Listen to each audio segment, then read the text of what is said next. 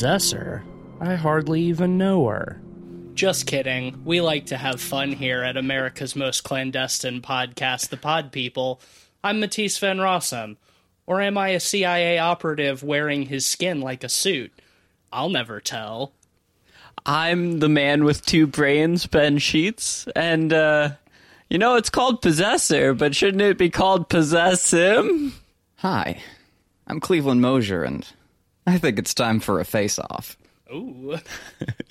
Much like Ben, uh, around here we all like to get brain two times.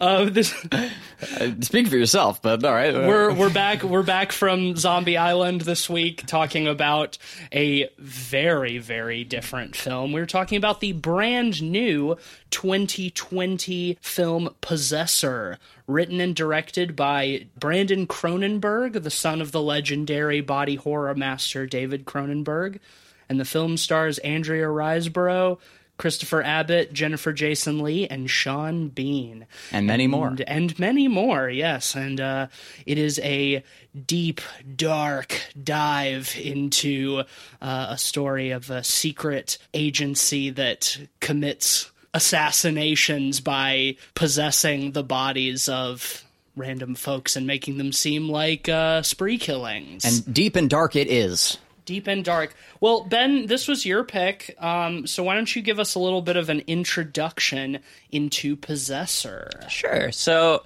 the reason I picked this is it's been getting a ton of buzz. First off, and it's a movie I've been keeping my eye closely on since the end of the year, actually of last year. Uh, I thought it was going to be an end of the year pick, but it didn't actually end up coming out until this year. Directed by Brandon Cronenberg, son of David Cronenberg, auteur, you could say. Yeah, this movie is a really interesting mix of body horror and uh, thriller, psychological thriller, I guess you could say. Um, it's very visceral, um, very stylistic. Yes. Extremely violent. Yes. Very gory, very brutal. We're just riddled with tension. Yeah, the whole movie just edge of your seat. And if lots I had to, yeah, condense the feeling of this movie into an onomatopoeia, it's just yee the whole time, just whoa. And lots and lots of full penetration. Be that the penetration of a knife into somebody's neck, or the other, a needle into somebody's head, or, or or the other. Or a penis No, into, uh, well, you yeah, know. yeah. Well, it's funny because we watched the uncut version. There were some uncut things in here, all right. and cut, know, and, lots of cut things as well. Well, well, yeah, we were making the joke beforehand, comparing it to the uh, "It's Always Sunny" bit. yeah, The TC Dol- Dolph Lundgren. you said it at a uh, really crucial moment during the movie. I think. Uh, where Dolph Lundgren has the power to smell crime. Guys, we're gonna show full penetration, and we're gonna show a lot of it. I mean, we're talking, uh, you know, graphic scenes of Dolph Lundgren really going to town on this hot young lab tech. And then he smells crime again. He's out busting heads. Then he's back to the lab for some more full penetration. He smells crime. Back to the lab, full penetration, crime, penetration, crime, full penetration, crime, penetration. And this goes on and on and back and forth for 90 or so minutes until the movie just sort of ends. But it really does sum up this movie uh, beautifully. I think. Uh, Yeah. Crime penetration, crime, Crime penetration. Uh, um, yeah, in this case, sometimes both at once. In this case, it's not necessarily fighting crime; it's uh, committing crime. Then back to the lab for full penetration, and uh, and so on and so forth. This film fucking ruled, frankly. Yeah. Um, I I went in with very high expectations. Um, I did not know about this film's existence until about a month ago, a little more maybe. Um, but I have been hearing all the buzz as well, um, and I'm I'm glad you uh, you picked this one for us because I definitely um, wanted to watch this. I went into this thinking that it was Brandon Cronenberg's first film. Uh, it's not. He did that thing Antiviral back in 2012, and he's done a few other like smaller productions uh, since then. None, none of us have seen Antiviral. No. right? Okay. No, yeah. correct. Uh, this was my first Brandon Cronenberg. Same. Same. Um, but uh, man, what a Not my last. no, I'm gonna definitely keep an eye on this dude. The fingerprints of his father are all over this too. Thematically, it's The apple doesn't fall far from the tree. yeah, thematically it's very similar to David Cronenberg's stuff. There's a lot of like weird psychosexual stuff, just like extreme brutality, sort of warping of the human form, the body horror, the kind of uh, dystopian science fiction kind of thing. Like I was getting Videodrome, Dead Ringers just like all kinds of vibes from this movie in all of the best ways that felt like fresh but still like homage to his dad or just like passing the torch i don't know well, even down to production design, it, it definitely rings Mm-hmm. very true to the Cronenberg pedigree, I guess you could say. Yeah. Like uh, the the device she uses to hook into someone is very David Cronenberg and Yeah. its look. It's very uh, Giger esque, I guess you could say. Mm-hmm. Uh, But believably so, which is something I liked about it. It it conjured like in its silhouette like the feeling of a Giger like object, but it felt almost believable in this world. It, it, it felt like medical equipment. Which Yeah. is very Cronenberg. You know, Yes. Dead Ringers and all its medical tools is very similar. yep And What so I- it doesn't feel like high fantasy. It, it yeah, it feels like something you could plug into, and I I, I appreciated that about it. Uh, and that's almost any aspect of this film. Like it's it's a film you can reach out and it, touch, or will reach out and touch you. For that, the the immersion is is really rich. What I what I was kind of surprised about in this movie that I I grew to really appreciate, or I mean, I guess I I liked it from the get go, but like science fiction typically has kind of like a pristine, sterile quality to it. Lots of white, chrome, you know, clean, bright metal and stuff like that. And this movie is very like the science fiction stuff is like very dark. It's it's more muted and dirtier in a lot of ways. Mm-hmm. Like they're implanting the devices in the back of their victim's head in like a dirty ambulance that they just that is just parked on the street. Yeah. The calibration device that we see multiple times is just like a needle that you have to like insert into your skull. Yeah, it looks and- like a fucking meat thermometer. Yeah, Yeah. Or like an AUX, like an aux cable, like just with a needle on the end of it. with like a, a and the device itself is like a little black plastic thing wrapped in like leather with like a stereo knob on it. It's interesting in kind of like a timeless way like it feels like it could be in the future or right now or even in the near past you know it's, or the future past, or yeah. the future past or um, whatever yeah the the design of the shit in this movie is is very fucking cool Oh yeah. If I had to draw any association, my biggest pick by miles is the original Ghost in the Shell.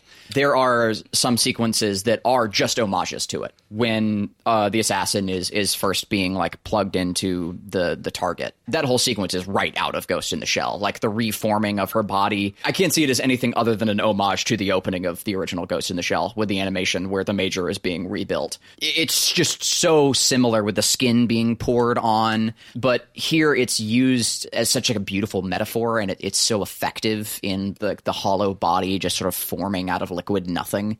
Really cool. Like uh, just gorgeous. Yeah, incredible effect. I, and and done practically as well, with probably a little bit of computer enhancement, but um, very obviously practical effects. And Ghost in the Shell uh, does the same thing with like that that sense of a heterotopia as well, where the time isn't that far in the distant future. It's it's near enough to still be believable, and there's a lot of grit, a lot of grit and dirt in those movies. Um, and the tech as well is portrayed the same way. Um, like if you look at uh, uh, I can't remember his name, but the the other detective who's uh, has the the eye replacement, like it has that same like uh, medical tech um, like hard shell casing believability to it. It's not all just lasers and, and shit, and it's not all like pristine and shiny all Yeah. the time. And it just makes such a more like so much more of an immersive world to walk into. And God, I, I if Brandon Cronenberg had directed the live action, I can only imagine how cool that could have actually been. Uh, what a shame. But enough about that. Yeah, you're really just talking to yourself. I haven't Yeah, seen I, I, in. I've I know, but it in the really but- is comparative. And Ben, you can agree with that, right? Yeah, and not well, just in the effects, but also in the plot. I, I would say, uh, in terms of effects and the, the dirtiness of technology, I, I saw parallels with David Cronenberg Yeah. stuff. You know, stuff like Existenz, where Oh, I forgot about it's Existence. uh, very much you know dirty technology, but you know it makes the world feel so much more tactile and real. Um, and while I do see the Ghost in the Shell connection, I do think you know the dirtiness is more Cronenberg than uh, anything else. Well, it's Um, it's definitely that. There's there's no doubt the there. the thing I love about the the dirtiness though is a lesser director would have taken that and just made a gray looking film. This movie's incredibly colorful. It's one of the most colorful movies I've seen this year. It just every shot is so vibrant. You know, they use bright primary colors mm-hmm. wherever possible. all with intent too. Yeah. Mm-hmm. Yeah, it's it's often like on a background of muted colors. Uh, so you'll have like a character in like a stark blue shirt, you know, like Yeah, on a more like muted the- background, the so the color is very very in the opening mm-hmm. sequence all had these bright blue uh, outfits. like tracksuits. I thought they were. I thought they were like a Heaven's Gate style cult at the beginning because they're all like matching blue Yeah. tracksuits, but they're like waitresses at some like upscale fancy party. Or like when we see inside the uh, the evil corporation, um, whose name I've forgotten, Zu- Zuthu, Zuthi, Zu- Zuthipu, or something like. that. it's it's essentially a Abstergo Zoot- from Assassin's Zoot Creed. suit. Like, yeah. Well, no, I mean the the one that they infiltrate. Oh not- yes, that one. Yeah, yeah. sorry. um, yes, Abstergo. Um, that that secret government agency is uh, is never named. While we're on that note, especially in science fiction, the word dystopian gets thrown around a lot, but I think that this is an extremely dystopian film in that it plays in so much to like all these modern fears like government agencies watching you, body snatchers, greedy corporations where you're like forced to do depressing and demeaning work you can't work your way to the top while the billionaire lives in exaggerated opulence Right. while taking pleasure in the misery of the people below them all of this stuff is especially in 2020 in America in the ongoing pandemic where we are seeing the billionaire class getting richer while more and more people slip into poverty and unemployment. It's like this movie is very depressing. I was a- depressed Well, for what's this so- entire movie. What's so lovely about the setting that you described too is that often science fiction like overplays that hand. Yes. and it gets caught up in just the the world building, which can be great, but it gets caught up in treating it as original. Yeah. Whereas this one is like, okay, we we've all seen this song and dance before. This is the background. Let's focus on the characters. Well, I think and even- it's, it's largely character driven in that that cool world. even and more I, I so it's because appreciate it's such a real dystopia Yeah. you know like facebook already has people looking at wretched horrible things all day every day in the hu- tens and hundreds of thousands you know of people just doing this content moderation doom job. scrolling. Yeah. I think is the term. Doom yeah. scrolling. Um, and so to see something like that uh, in this setting where they're just content IDing stuff, it's, it's very by real. by illegally accessing the the webcams in people's like home assistant devices to as, as we see the protagonist in the body of uh of the other guy um to like figure out what kind of curtains people have in their houses so they know how to better advertise Yeah. to them. The company is a data mining corporation. And even so, it's like that's distilled even more by like they don't even have offices or cubicles. They're all just in like a bunker wearing VR goggles of an office of like a corner office. So they it gives the illusion of them being in an office with like a lovely view and they've got like the computer in front of them but they're just like crammed like sardines into this basement just like invading people's privacy to sell Which- data to advertisers. Like, Yes, it's which is so- is great because I want to go back to this, and I, I know like uh, you haven't seen it before, but I I really do think that there are some s- some more strong comparisons to draw. Keeley being that both of these films center around the concept of like the loss of identity, uh, that being Ghost in the Shell and this, and Ghost in the Shell, the primary focus is focus is on the loss of the identity via technology, right? Like once your brain can be copied like what what is left of you if your body can be rebuilt what is the ghost what is the soul and Right. this film tackles those same concepts in a very similar way, but via just removing the technological aspect beyond it being utilized as a tool.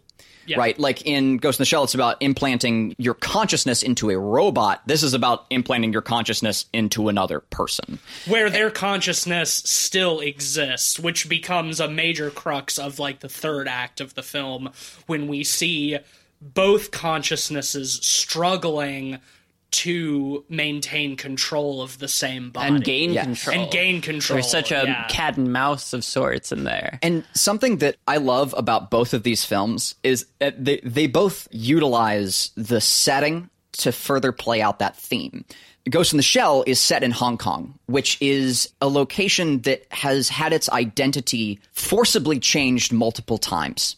And this film is set, I don't believe it actually ever says directly. I'm pretty sure it's Toronto. Toronto. It, it's set in Canada, which also has many identities, right? It's it's French, Canadian. There are characters with British accents. There are characters with American accents. The the culture has melded.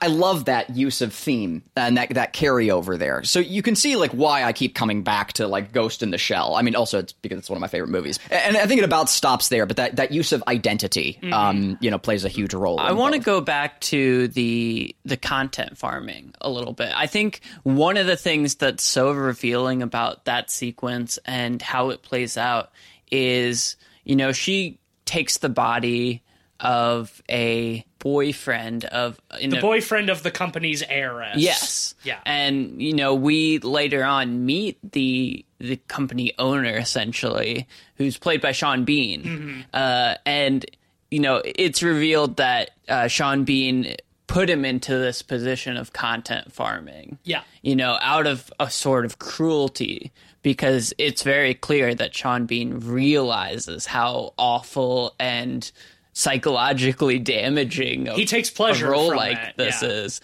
and uh, i think the fact that we see that he knows that and it's kind of a sadistic thing that he's doing really illuminates how awful the practice really is and it kind of shows you know in a lot of these situations even in real life you know these people know how awful it is Of course. and they well, they get off on it. yeah and like he and his daughter resent each other. So when she has a boyfriend, Sean Bean wants to essentially try to drive that boyfriend away because he wants to deprive his daughter of happiness.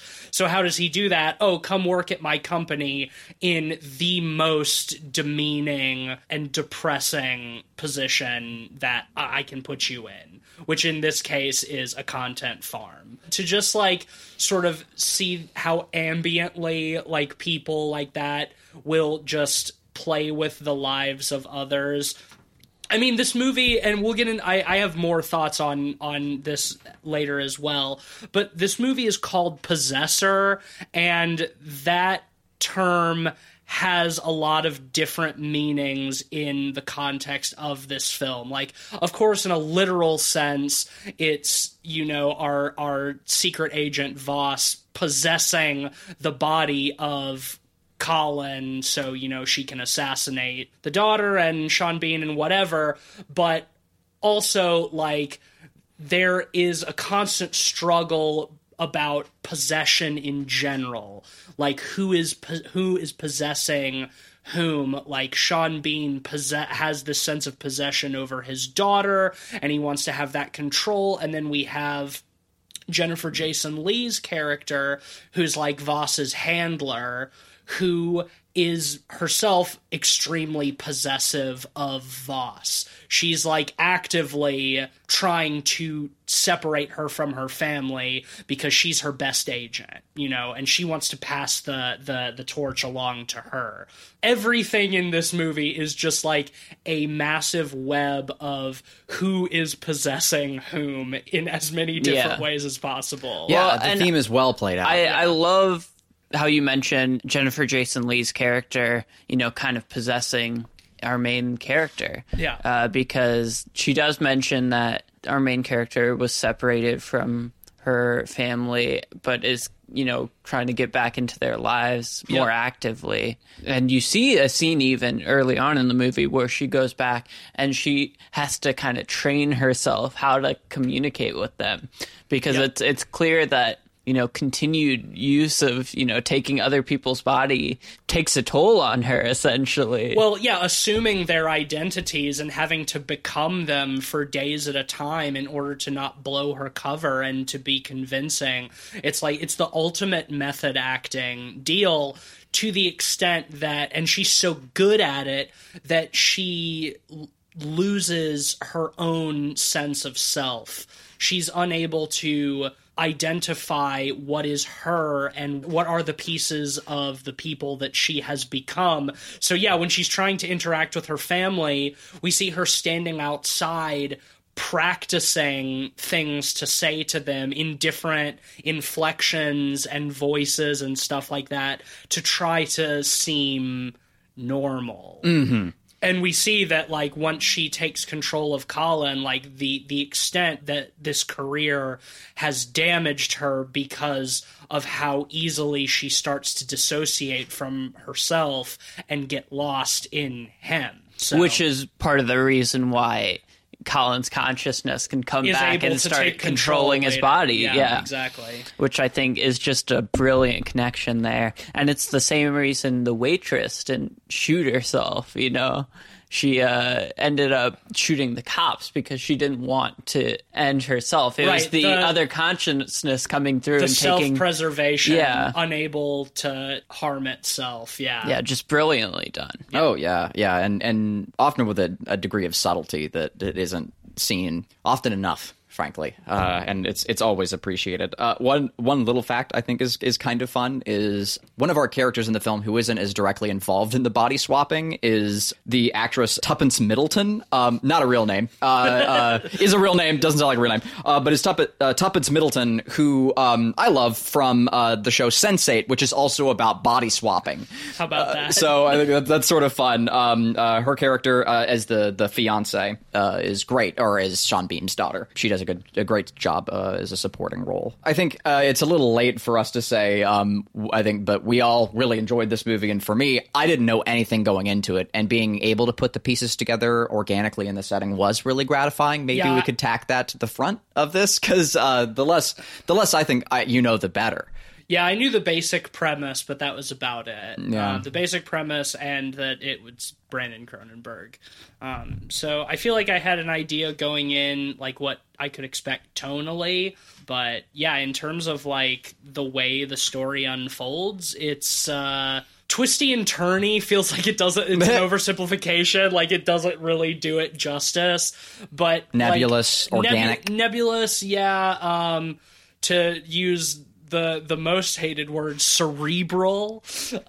Um, I mean, it it is. This movie is literally cerebral. Like it's about brains. Yes. So I, I think I think we're allowed to use that term. Yeah, you and not sound too like- pretentious because it's like it, it's about brains, y'all. That's that's become like the generic term to describe like all of Christopher Nolan's movies. I know. And as much as I have fun with a lot of his stuff, like this is a way smarter, like more literally cerebral film Yeah, than th- anything that he's ever made. this movie isn't just smart for dumb guys. Uh, I, I I I like to think. Yeah, yeah.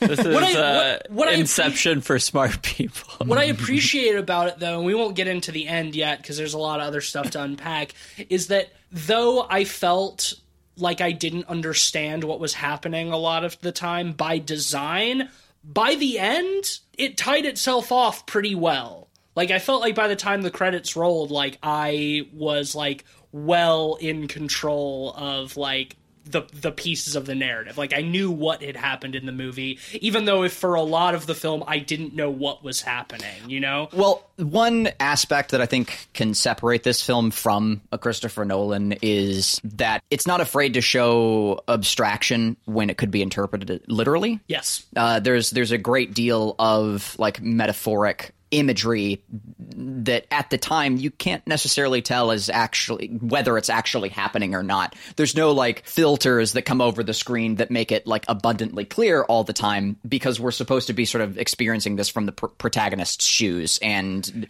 the whole idea is you, sort of reality breaking down as you meld in with someone else. So the the abstraction sort of becoming part of what we're seeing in front of us is uh, it's it's more it's more psycho- Reality breaks it's- down. Yeah, it's more psychedelic because it's like really delving into the nature of of consciousness and subconsciousness. So like you can get away with these kind of vague, ambiguous, abstract sequences. It's definitely not uh, the the South Park joke about Inception, where thoughts of my dead wife manifest themselves as trains.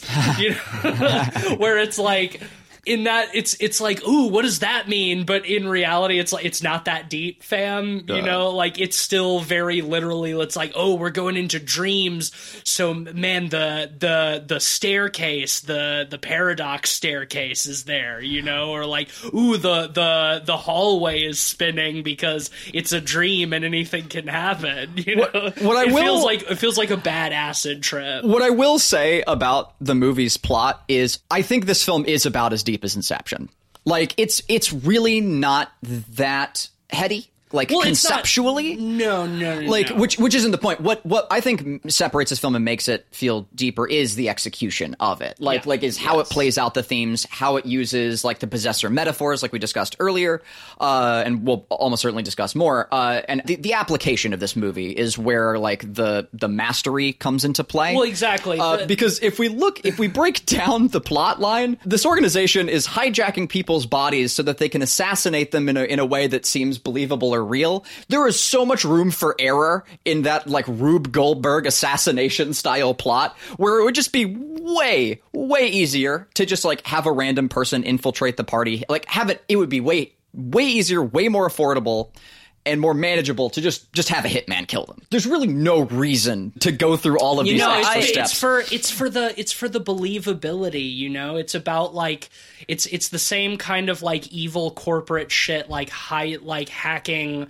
somebody's self-driving car to drive off the road and it's like oh it was an accident in this case they're having to jump through a lot of hoops but like And the they're fun hoops. the the central plot of this movie is they're hijacking the body of the boyfriend of the heiress who is like he has a past history with drugs. He's on the outs with the father. So the idea is that it becomes a murder suicide and they're hired by her brother who is next in line for succession and we never see him. So it's like if there was just a hitman hired to kill them and then the brother steps in to assume the ownership of the company that's suspicious he immediately falls under suspicion of having hired somebody to kill them. By making it look like a murder suicide accident, it removes suspicion from him, and we see that the agency has an ulterior motive because they also have blackmail over the son, which they explicitly say what corporate really wants is to be able to take control of the company because we have the dirt on him, we own him, so we own the company. Yeah, well, which uh, feels uh, realistic. So yeah, Well, that's the, the the, thing, the I think- motive like is there. There's there's no question about that. Like and just like purely from like a, a realism point, I think it's it's very Rube Goldberg esque and kind of silly. But like you can you can absolutely break it down. This film does, and it does it all with intent, and that's.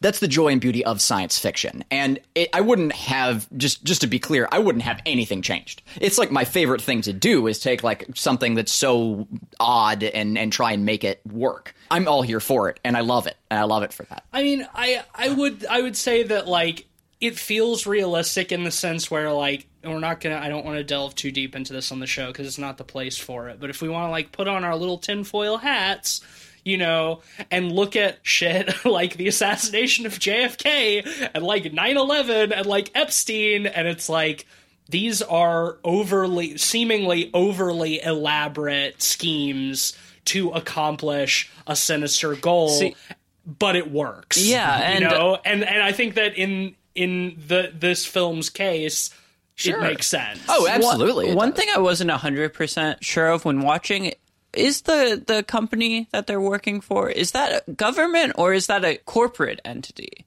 Because I, I I almost saw it as kind of hyper corporatism and kind of a hostile takeover. Yeah, I don't think it's ever explicitly stated. They they refer to it as as the agency a few times, and you know, of course, when you think of the the agency, you think of like the CIA, you know. So yeah, it's like, but it's also but it's- you know Right, but it's never explicitly stated, and it's like its status as a corporate or government or extension of both things is like it's.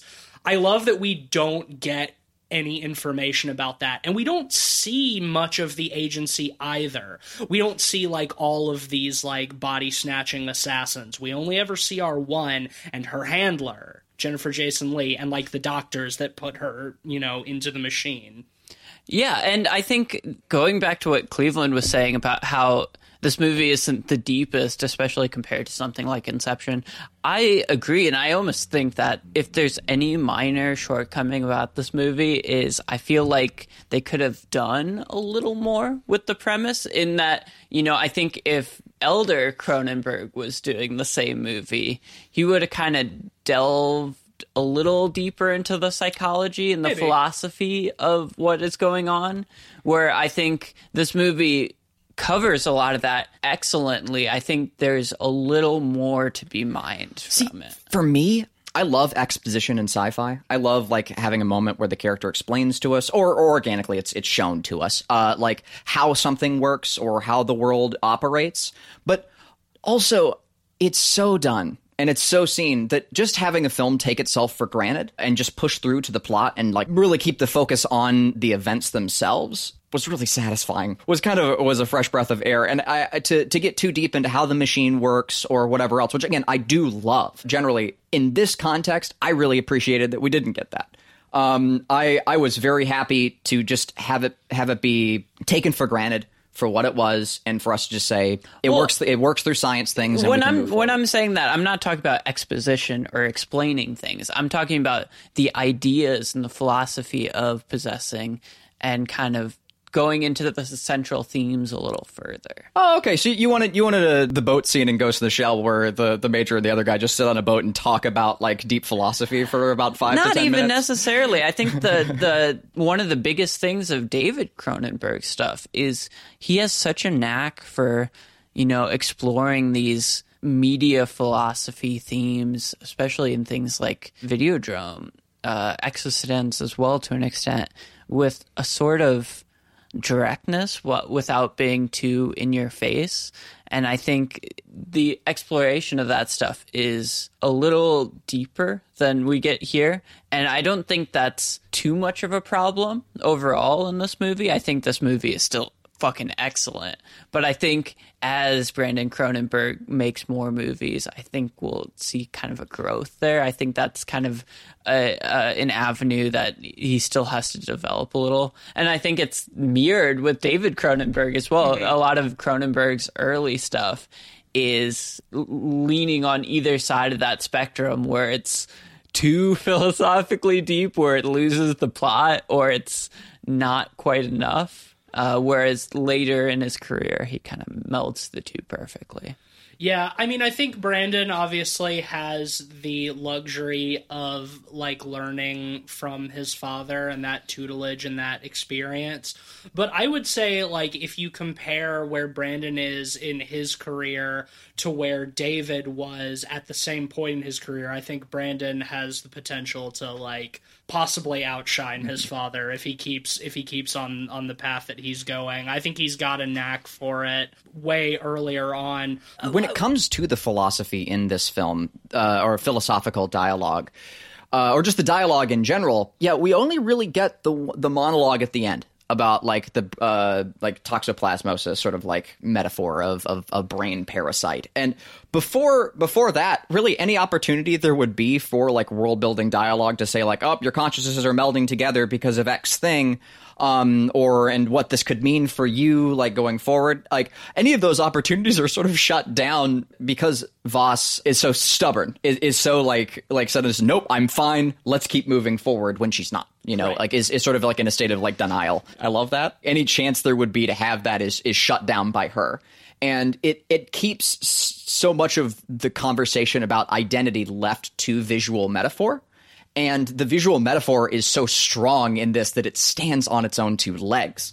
And that's what I love is it's not needed because Yeah. like the the visuals, the abstraction tells us everything we need and there's no fat in the dialogue. And there's just the one bit at the end that actually digs into the philosophy of it, allowing us to talk about the philosophy here outside of the film. It it allows us and it gives us that opportunity and it doesn't hold our hand through it. And fuck if I don't love that. in in that same vein, I agree with you. Um, I want to go back because I didn't really chip in when y'all are talking about like the depth of this film as compared to Inception.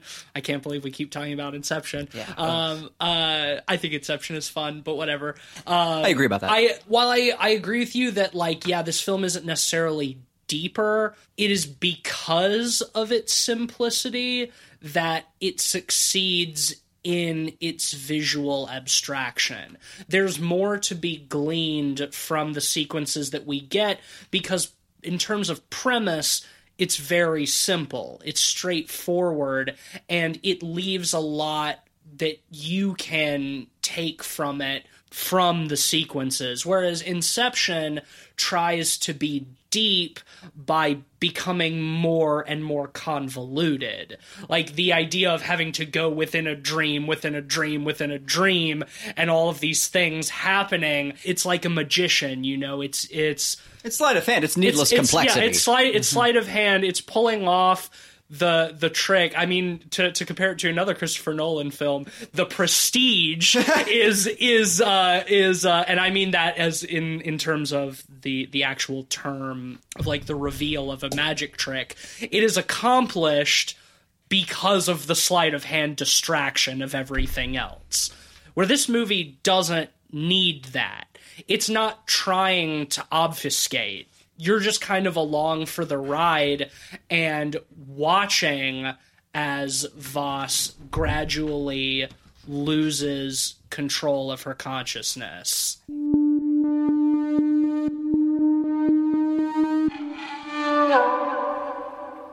Okay, so we've talked at length about like some of the larger ideas at play. Should we start getting more specific? Sequences you guys enjoyed?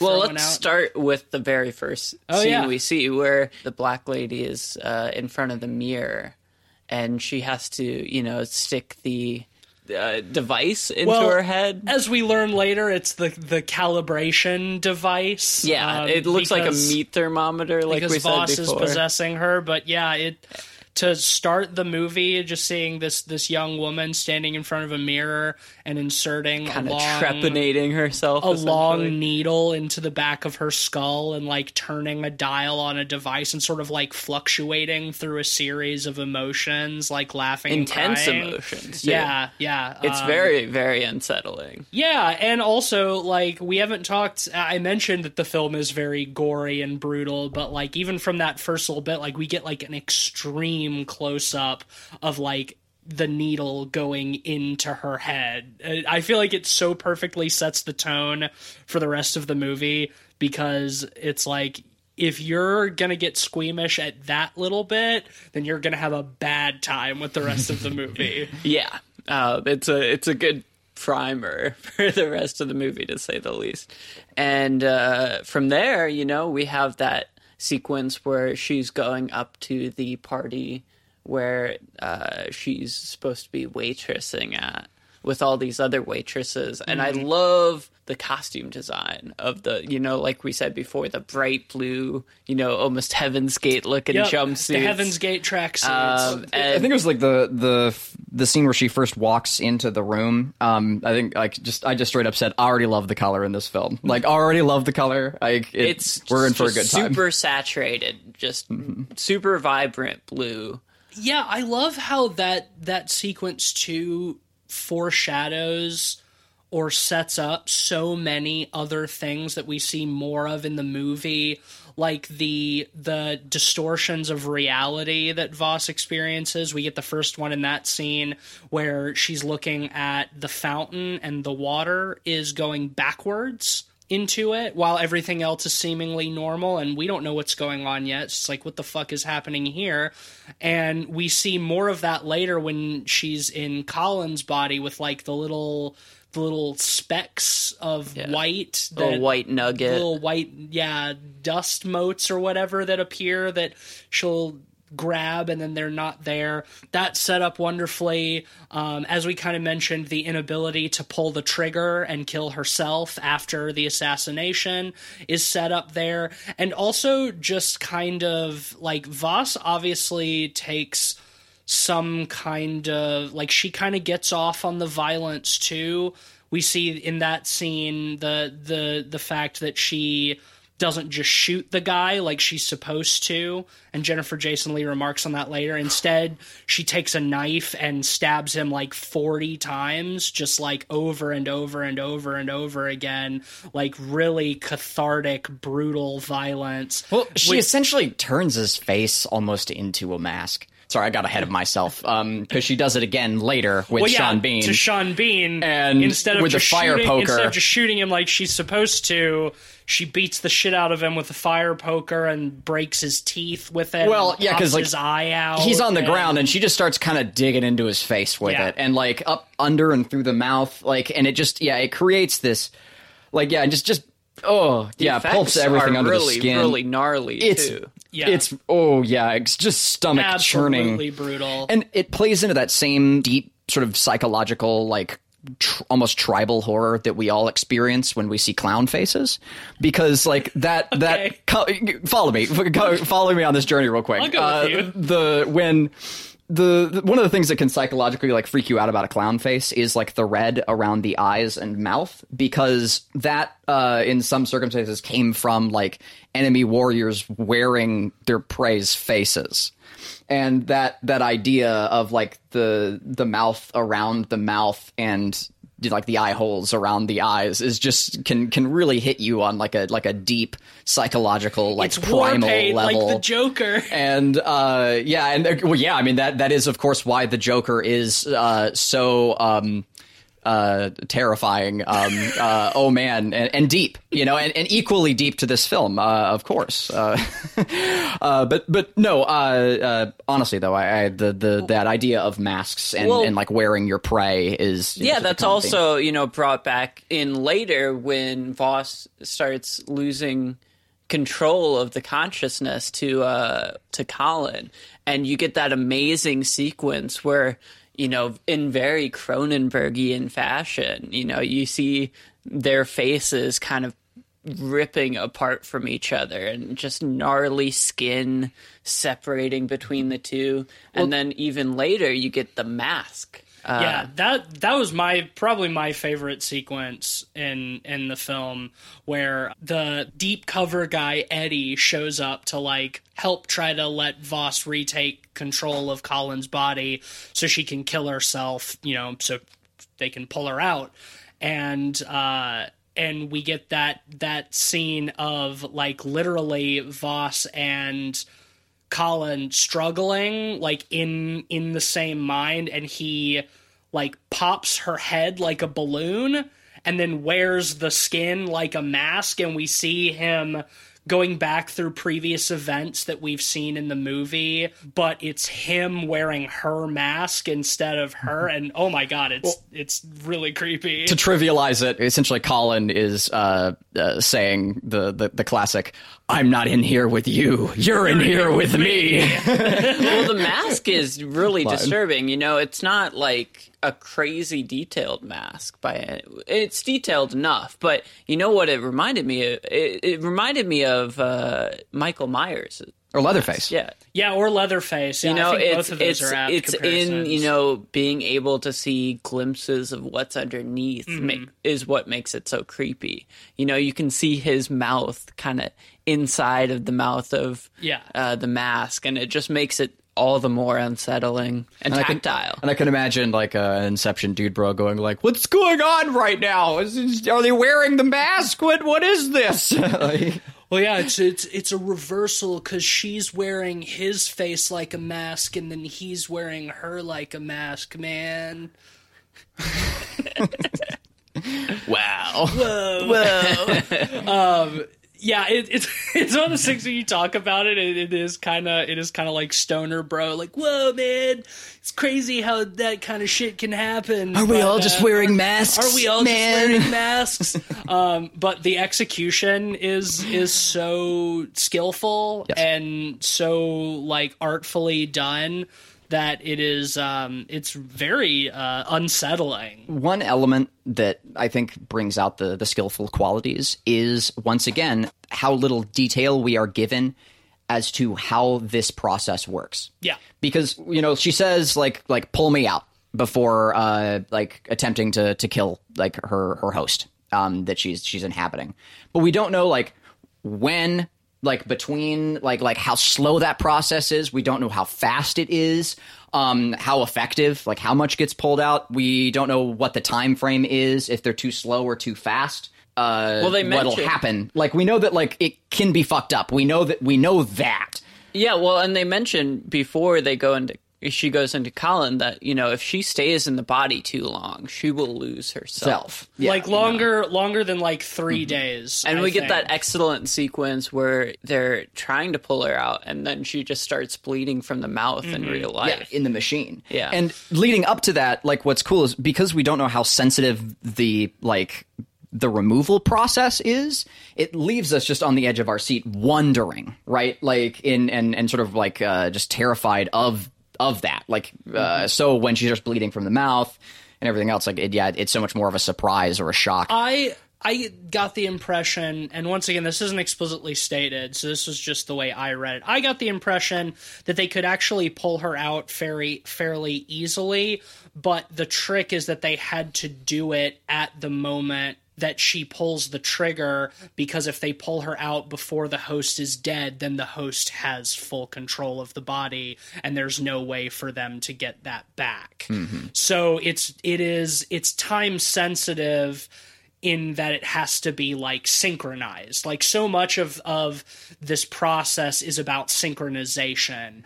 You know, the calibration device is about resynchronizing her brain with her or her consciousness with the host's brain. It's like it's all very delicate and we see how horribly wrong it can go when that time sensitive stuff is not handled properly.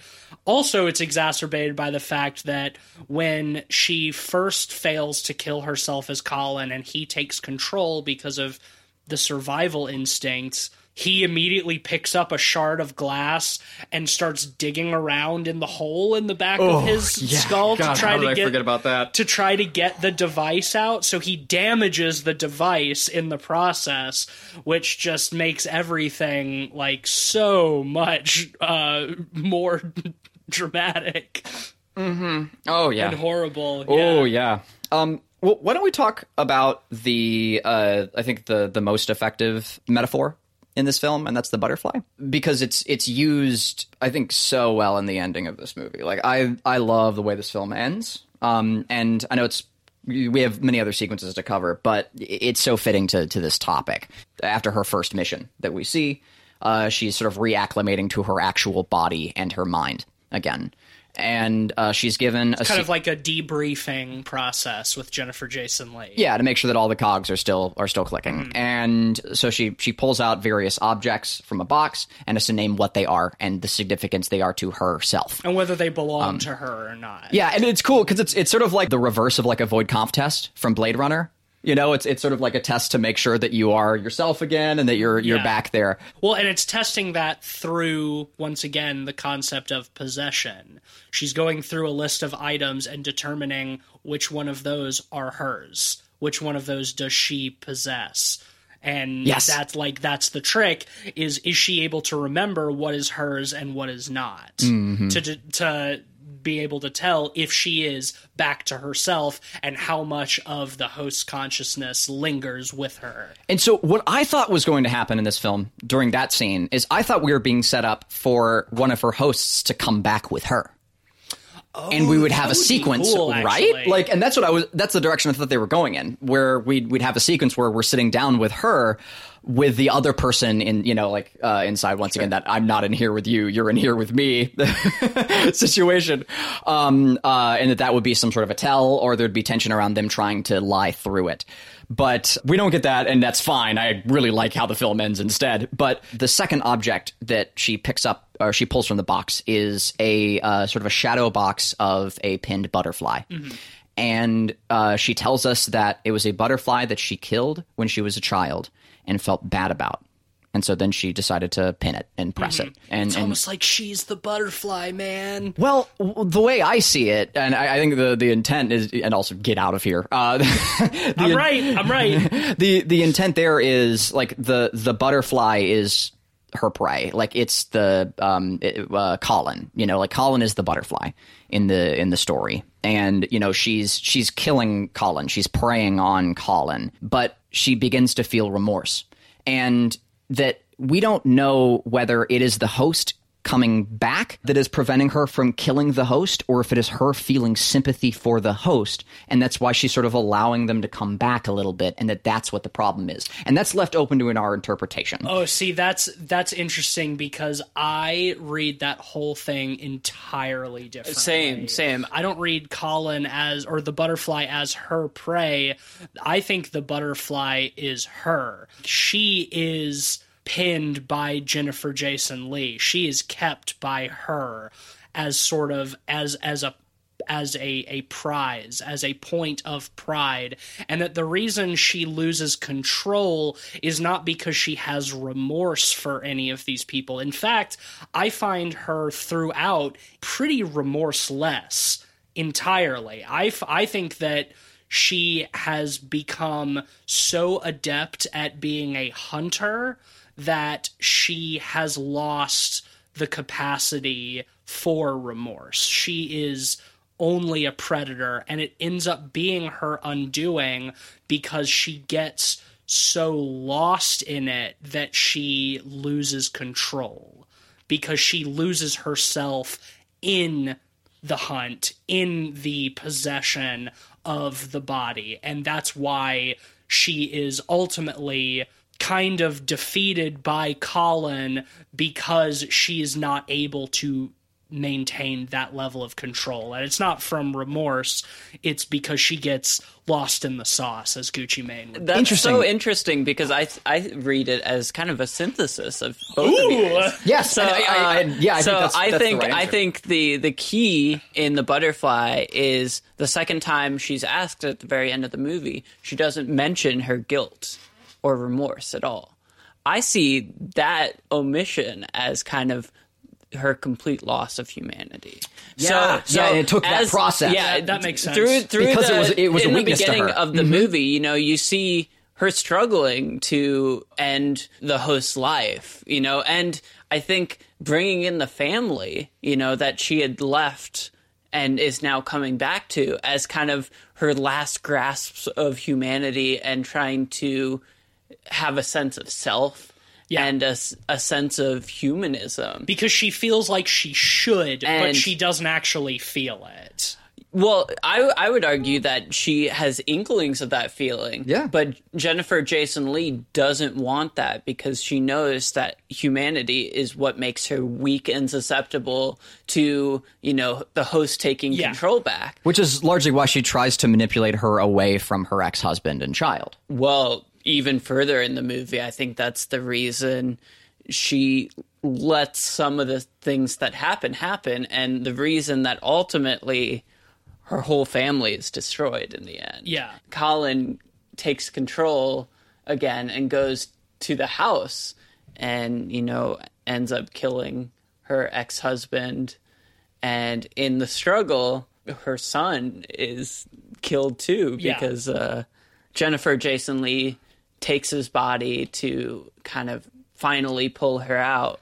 And I think that was done very, very purposely on Jennifer Jason Leigh's Oh, part, for you sure. know? I mean, absolutely. Like Jennifer Jason Leigh's character is extremely calculated in ensuring that she keeps Voss for her own her own use. And like, yeah, obvious, very obviously, she's trying to drive her away from her family. And I think by the end, she has succeeded even before the family is killed because when Voss is trying to regain control of Colin's body in that sequence, and we kind of have the two of them standing there in, in the room together, and like he's got the gun to her ex husband's head, and he's like, I swear to God, I will, I will kill him. She says, Do it like she doesn't have tenderness for her family at this point anymore. Like she has she has fully given herself over to that predatory instinct. Like we even see the beginnings of that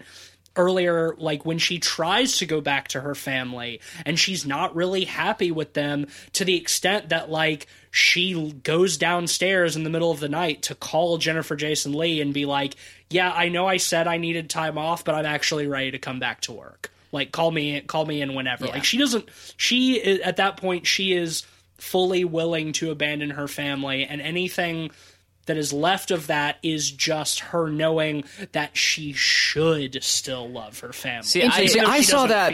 I saw that as her seeing that as a weakness in herself and realizing that her family still had that effect on her, and was like her trying to escape from that and like uh, escape back into her work. I mean, I think the two are kind of the same. And Like I- it's I, think it's the, her, the beauty in it is that family. you can interpret it either way because that allows the viewer to act in a similar way of like a loss of identity, right? Like we are we are so sure about like our um our protagonist's motives. We sort of hijack Voss the same way that Voss hijacks other people, Mm-hmm. right? Like we because we're sort of given this blank slate with a with a degree of texture, we're allowed to impose our own motives onto onto Voss the same way that she imposes her motives onto other people, and it allows the the viewer themselves to be a possessor, which is really cool. It's fucking awesome stuff. See, I think I think I read the ending slightly differently. I I see it as extremely bleak. First off, oh, you Oh, know, no doubt. Obviously, I don't think you know, anybody's arguing that. not just because you know you're killing a kid, which is inherently loaded and edgy in itself, but also I I see the family as kind of a symbol of her humanity as a whole, and I think her being accepting of killing her family is not her not having it to begin with. I think she realizes that it's hopeless and there's no way the agency is going to let her have any humanity. So she just accepts it. You know, and I think that's even more bleak because I think it really plays full circle into the idea of her not being an individual, but just a possession of the hmm. agency as a whole to be used as a tool. The butterfly itself does act as a tool to show us that this character at some point does feel empathy. Whether it was just when they were a child, they don't feel it anymore. Oh, yeah. But they're capable of like She- some you- amount of, you know, like they're think- not pure sociopaths. I think well no no no no no and I I would not suggest that. I think that if anything what the film shows us is that when we are introduced to this character at this stage in her life, she is trying to hold on to the last little vestiges of empathy that she is capable of but doesn't really feel it and allows herself to lose it by the end. I think that like and ignoring like the the signs of damage or ignoring like her signs of failure Yeah. are a means of uh, denial. Yeah, I, yeah, I, I, dig think it's. I, I, mean, that. she obviously had a family. Like she had a husband and a son, and like her husband says, you know, at that scene at the beginning, like I want you to move back in. Like I'm tired of this. Like I want things to be the way they were. So it's like obviously she did have a happy life before. I just think that by the time we're introduced to her, she has almost lost it. And and the It's movie, mostly gone, yeah. it's it's almost entirely gone and the events of this movie are what make her lose that last little bit of it Yeah, And 100%. it's- And, and I think the whole crux of through the, the machinations the- of jennifer the Jason actions Leigh. of this movie are showing the resiliency of the last little bit of humanity that she does have. You know, that comes out in the hesitancy and difficulty she has in killing her host. That comes out with her revisiting the family. It's that last little vestige of Yeah, she's trying. right like The- well, the self. yeah like that that concern for the butterfly again and that that is exactly my thought on that like because we are told multiple times uh that she's like the best she's the best in the field so if if she You're my was best agent. right like so um thank you uh if if she is right and she has lost all of her humanity then there shouldn't be any reason for for that person to take over anymore right? It, there shouldn't be any any means. But if they still can it has to be because of a character weakness right? I see that as like the only way that the host could still try like could still be allowed to not pull the trigger right? Because if she is so good at her job like we're told then it it shouldn't be a problem. But the fact that it is says something right? And i think it, it says that. And it I says that she feels bad for the butterfly. Yeah, and I think on the flip side, you know, the fact that we keep seeing her kill in more and more deranged, heartless ways shows that humanity leaving her. You know, the fact that she doesn't Yeah. simply shoot them, Yeah. that's uh, shooting them would be the merciful thing. Of course, You the know, cleanest. yeah. yeah, Yeah, I mean Sean Bean, like she's pinning that butterfly. right. But she also, but she does Ooh. it. She does the same thing in the opening sequence. She Yes. that that brutality, that desire to not just kill but to brutalize is already very strong It's- in her. it's That's why I'm saying ritualistic. like she's lost she's Yeah. lost almost all of it already. I see it, yeah, I see it almost as like a ritualistic act of proving, which again like filters back into her denial as well, right? Is like it is her trying to show herself that it is gone, right? Like she's repeatedly stabbing these people, she's like and mutilating them, like and killing them in just the worst ways possible instead of just a clean gunshot. Right. Because she is trying to show that to herself, and she's having to, tr- and she's going out of her way to show that to herself because there is doubt. Does that make sense?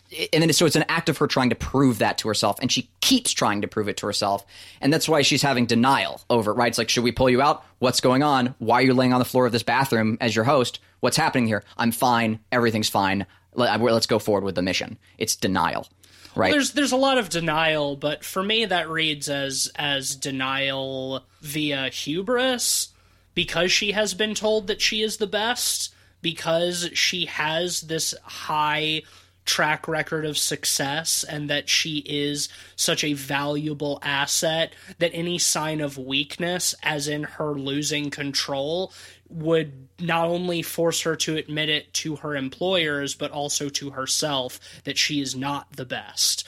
I think in those in those instances where she like brutally murders these people, it's less about her trying to prove something to herself and just yet another uh, instance of her losing control because that's what she does the entire movie and what ends up with her and Colin struggling to maintain control of this body. It's because even though she's the best at this she cannot maintain control. She is she has lost something that allows her to control either from doing this too many times whatever psychological damage whatever it might be all of the above. She is not in control. And her rages where she massacres people are that, but on a larger scale. She is giving herself over to the rage and the bloodlust. She is allowing herself to become the beast. And then after that, she's not able to finish it because she's so caught up in that moment that she has let the control slip. So when she tries to pull the trigger and kill herself, the host takes over again because the survival instinct is stronger and she's not firmly in control. That's the way that I read it. wow, I love that read. I still feel the other way about it. I don't think I it's necessarily the right answer. Well, no, but- and I think that's what's great is I think that they're they both have a great deal of validity, and um, how how great is it that you can you can write a character with that sort of interpretation, right? Like, and that's that's not easy to do. Yeah. Like, that's that's really challenging. Um, and it, it goes back to the same thing I said about like Eraserhead and uh, like so many other great films that utilize like the right amount of abstraction, right? Is they've given us enough texture to latch onto, but there is there are so many different ways that you can view it, that you can perceive it Mm-hmm. and interpret it. And how fucking great is that, man? Like how ah yeah, real props to this film. Good real, movie, good. Good movie, good. Well, to cap everything off, this is one of the main reasons I will never be getting a Neuralink. Oh yeah, I will never honestly, though, have a suck my dick, computer. Elon Musk. I will never have a computer implanted in my head. No, thank you. Nope. no, thank you. You know, it's so funny. Like, if you had talked to me like six or so years ago and asked me how I would have felt about having my consciousness downloaded, I would have been like, "Yo, eternal life sounds rad." These days, yeah, not not so much. Uh, that that that concept really fucking terrifies me. Yeah. It's it's Yeah, the like, no utopian thanks. it's the utopian ideal, man. It's like if it's not abused by evil people, then hey, it's cool. Yeah, but gu- it's guess like, what? but uh, in what reality would that be the case? Yeah, What one of is the, one of the end of the spectrum, you have like San Junipero, uh, you know, living out your your dream world fantasy for eternity. On the other end of the spectrum, you have your body being taken over to do uh, contract killings. Uh, small yeah, for recommend- corporations. we we wouldn't really have an opportunity to talk about it another time on this podcast, but a small recommendation at this point: if you're into this sort of conversation, go check out Devs.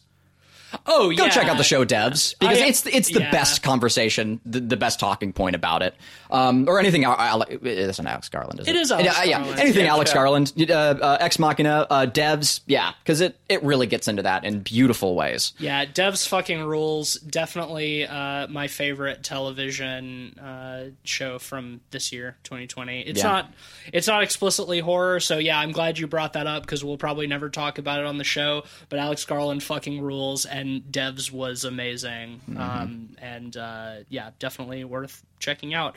Um, anything else on this one, boys, or or is it time to rate? I mean, I Let think think there's- because there's there's so many great moments. I think there's more to unpack, but it's it's one of those things where it's like I would almost just encourage people to go experience it themselves. Like we've hit all the big ones. Um, you know, I think that in many ways we've just hit the tip of the iceberg. Sound design uh, equally minimal to the world building. I will uh, say- like the tension is just like really uh, let, leaves you out in the open. Like I, one did, I of loved one of the very minor complaints that I had is sound mixing a little bit. I think uh, there were a couple times where the the dialogue was a bit hard to make out, and we were even playing it loud.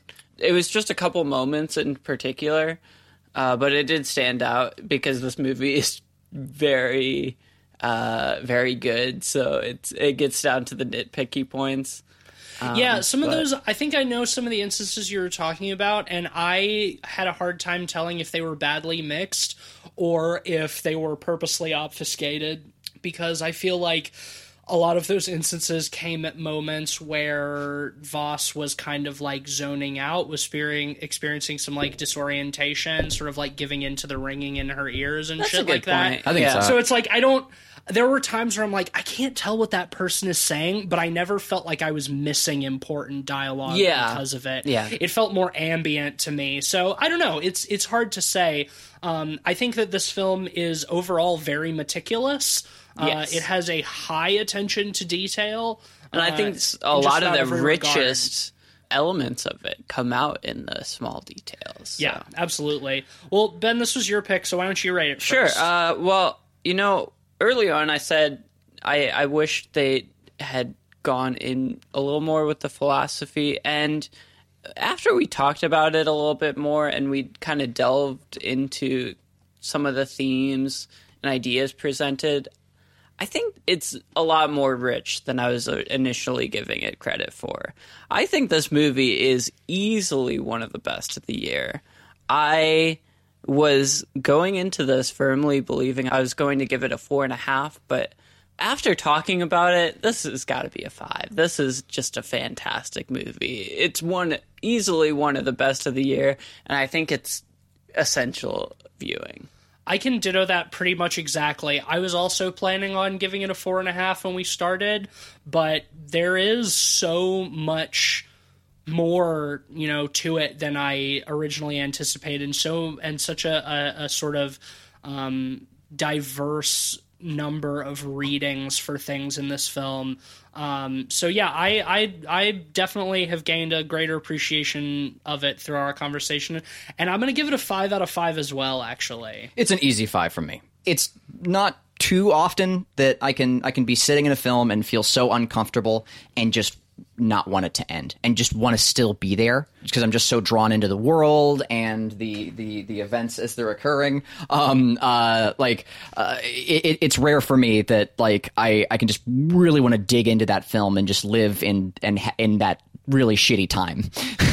yeah, it's it's a it's a bad time um, in the best way. Like this, Yes. it's a very dark, bleak, depressing, um, nihilistic film in a lot of ways. Like I would not recommend going into this like if you're in in a particularly bad headspace. Like there's not good times to be found here. I, I'm often quick to shut out nihilism. I can get a little tired of it. I hold very strong disdain towards apathy often, like just as a, as a personal trait.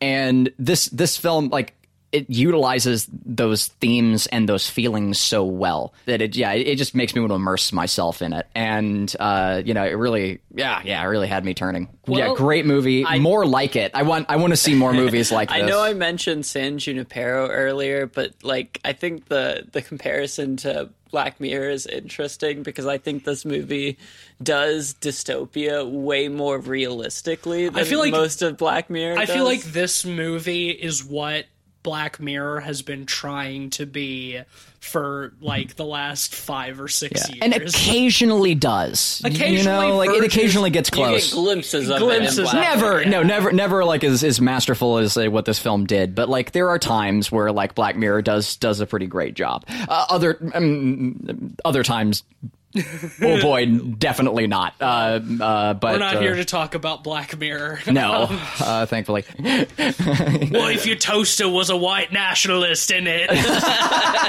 That'd be pretty fucked up, huh? yeah, well, okay. This is uh, Possessor is a unanimous five out of five from the boys. Uh, a, a golden pod, to be sure. Um, is this our first unanimous five out of five for 2020 films?